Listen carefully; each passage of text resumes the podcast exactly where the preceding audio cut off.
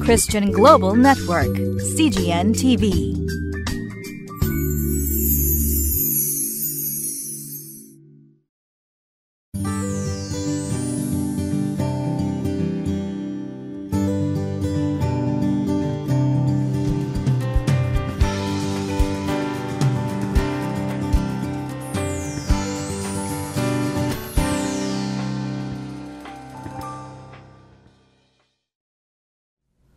こんにちは。塩の群れ教会の吉川直美です。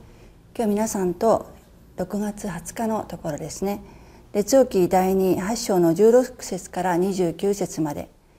悪者と手を結べば共に危険に陥ります。というところから御言葉を聞いてまいります。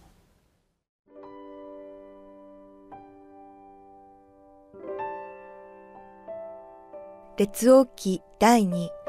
8章16節から29節。イスラエルの王アハブの子ヨラムの第5年にヨシャパテがユダの王であったがユダの王ヨシャパテの子ヨラムが王となった。彼は32歳で王となりエルサレムで8年間王であった。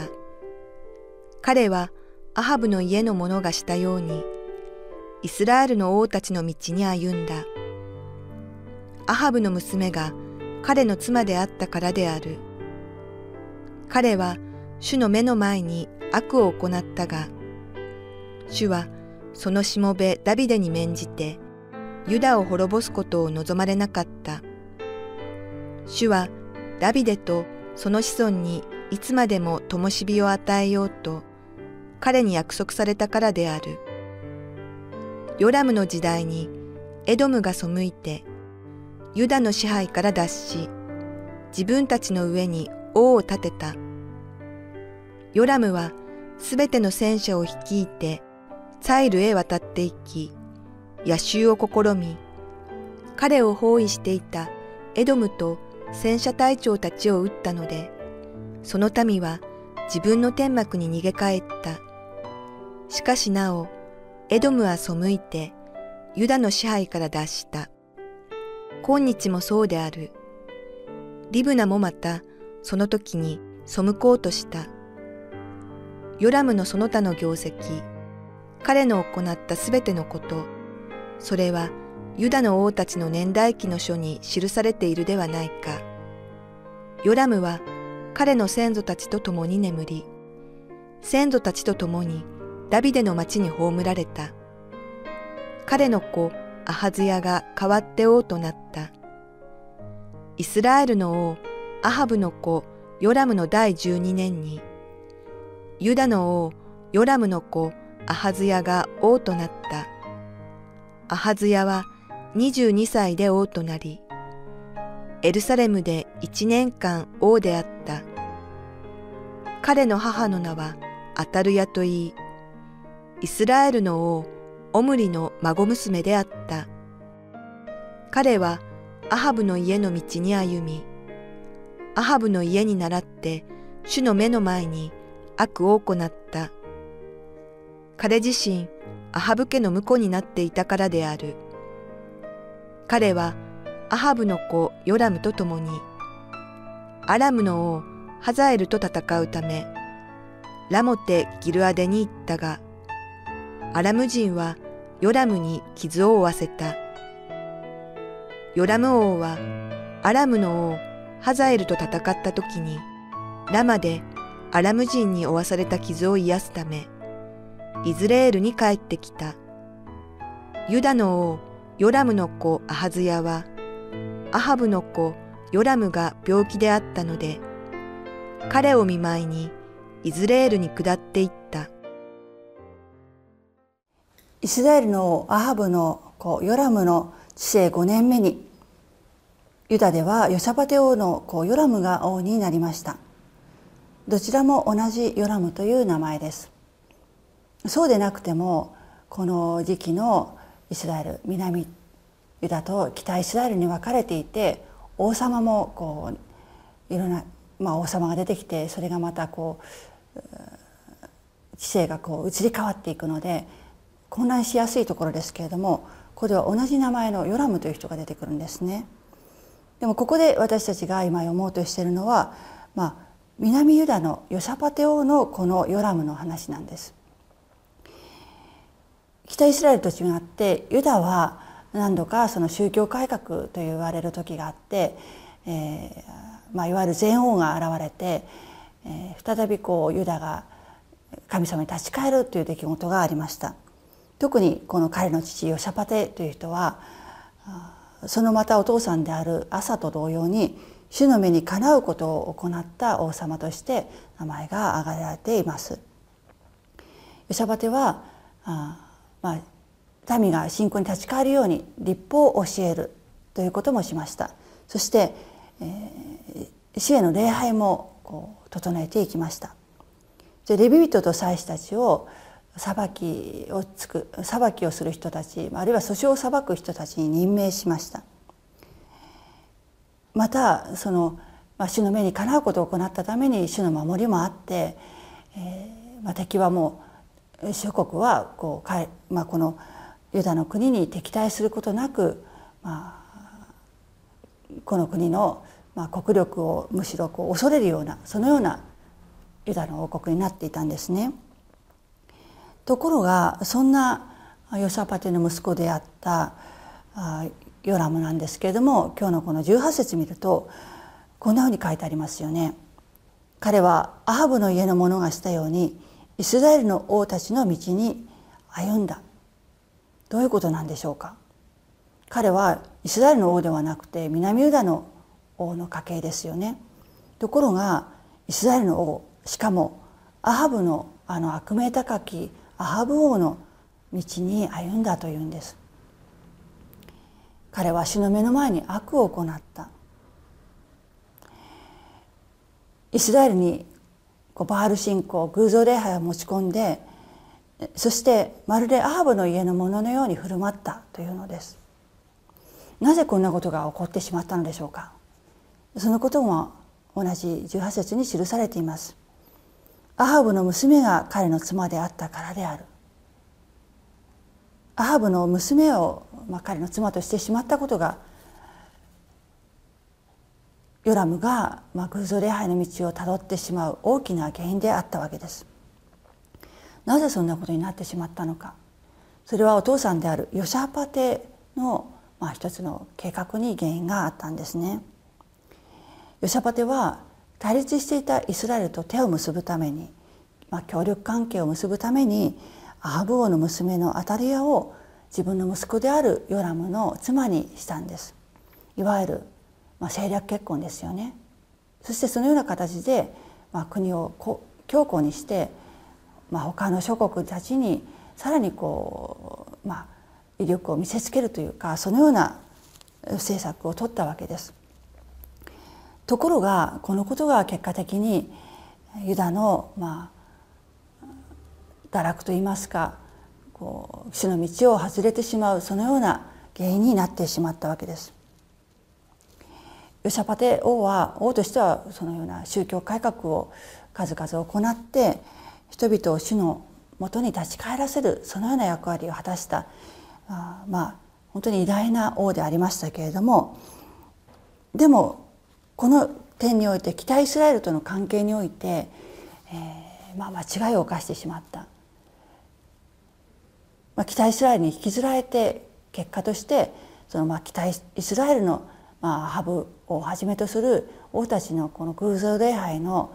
まあ、罪の深さというものを、まあ、甘く見てしまったのかそれをこうユダの国に引き入れるような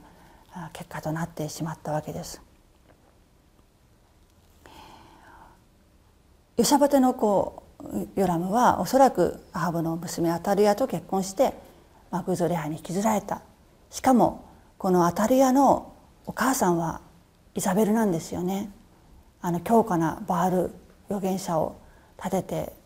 エリアを痛みつけたあのイザベルそのお母さんと娘に、まあ、バールを拝むように言われてヨラムはとてもそれに太刀打ちできなかったのではないでしょうか。そしてヨラムは偶像に仕えるだけではなくて、えー、自分の兄弟たちをですね一人残らず剣にかけて殺した。というふうにあるんですね。そしてまたイスラエルの司たちのうち幾人かも殺した。自分たちに自分に従わないものをこう邪魔者を抹殺していくようなそのような王でありました。こう転がり落ちるように主の目の前に悪を行っていく。そしてこのようなヨラムそして南ユダの王国は主から滅ぼされてももう致し方ない状況でありました。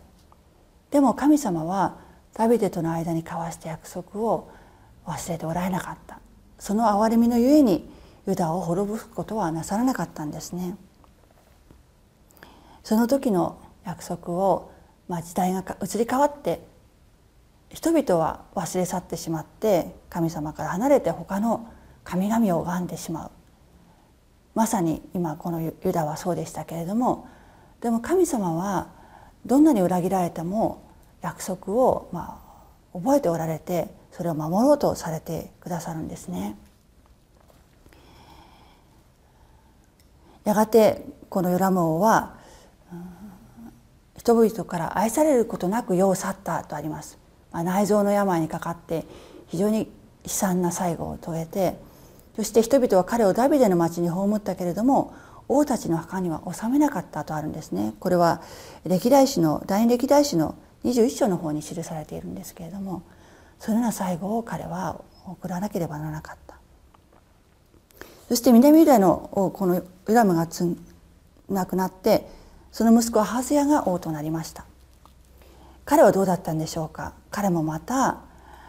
彼のお母さんであるま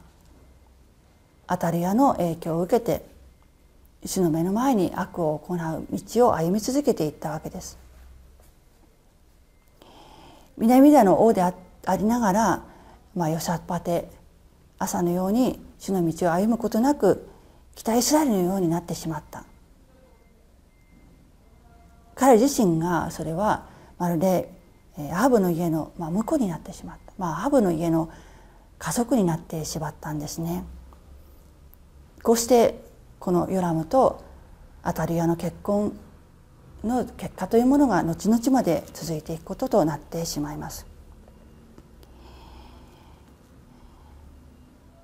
イスラエルが南北に分裂して、まあ、北イスラエルがヤロブアムが王になってからこう死の目の前に悪を行い続けてきた。一方南ユダはアサゴやユシャパテを生み出したようにかろうじてこう死の目の前にとどまろうとする動きもありました。けれどもこのヨシャパテのせい、まあ、計画した政略結婚によって北イスラエルのように南でもなってしまった。主の目の前に行く道を歩むことになってしまったのです。私たちはここから何を学ぶべきでしょうか？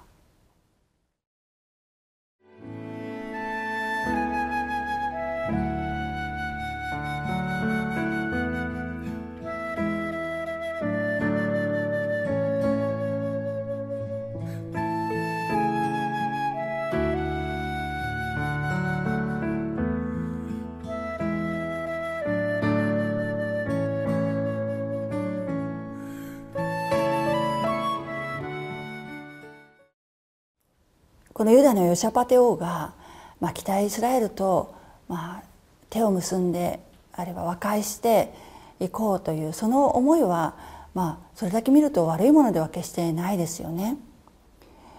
でもまあその時に子どもたち同士を結婚させるという、まあ、政略結婚という方法を取ったこれはどうだったんでしょうかやはりそこは慎重に距離をとって別の方法で和解を目指すべきではなかったかと思うんですね。やはりそこには、まあ、北イスラエルのその偶像礼拝の力を、まあ、甘く見ていたあるいはその主の道に歩むということが、まあ、どれほどある意味では厳しいものであるか厳しくまたこう他のものを寄せつけないそのようなこう強さが必要であったかということを、まあ、ヨシャパテはこう悟ることができなかったのかなと思うわけです。私たちもこつい人間的な優しさとかまあ、人間的なこう思いからあの人のことも許そうもちろん私たち許すわけですけれどもそれがこう踏み込みすぎて相手の側に何でしょう入ってしまう自分のこう守るべきものもその時にこう引き相手の手に渡してしまうというようなことも気をつけなければいけないことなんだなということを思わされます。まあ、私たちの愛とか、まあ、私たちの持っている憐れみとか優しさとかそういったものを基準にするのではなくてやはりこう神様のある時には本当に厳しく思えるけれども神様のおっしゃっているこう距離感とかあるいは神様のこう願っておられる、まあ、平和の結び方とかそういったものからきちっと学んでいかないと自分たち自身が簡単にこう誘惑に取り込まれてしまうそのようなものだなということをちゃんと覚えていかなければいけないなと思わされます。一言お祈りいたします。愛する主なる神様あなたのお名前を賛美申し上げます。えこの本当に、ユダのまあ、私たちの目から見ても残念なうん歩みを見る時に私たちの中にもそのようなものに簡単に取り込まされてしまう弱さを思わされます。人間的には良いと思われることの中に本当に、えー、私たちのあ甘さがあってそのことによって後々まで大きな影響を残してしまうそのようなことが起こり得るのです。えー、どうか私たちの一つ一つの判断が自分の思いや自分のあ人間的な温かさではなくて本当に主にあるもっともっと深い愛や憐れみのもとに判断できるように導いてくださいますようにお願いをいたします。イエスキリストの名前によってお祈りをいたします。アーメン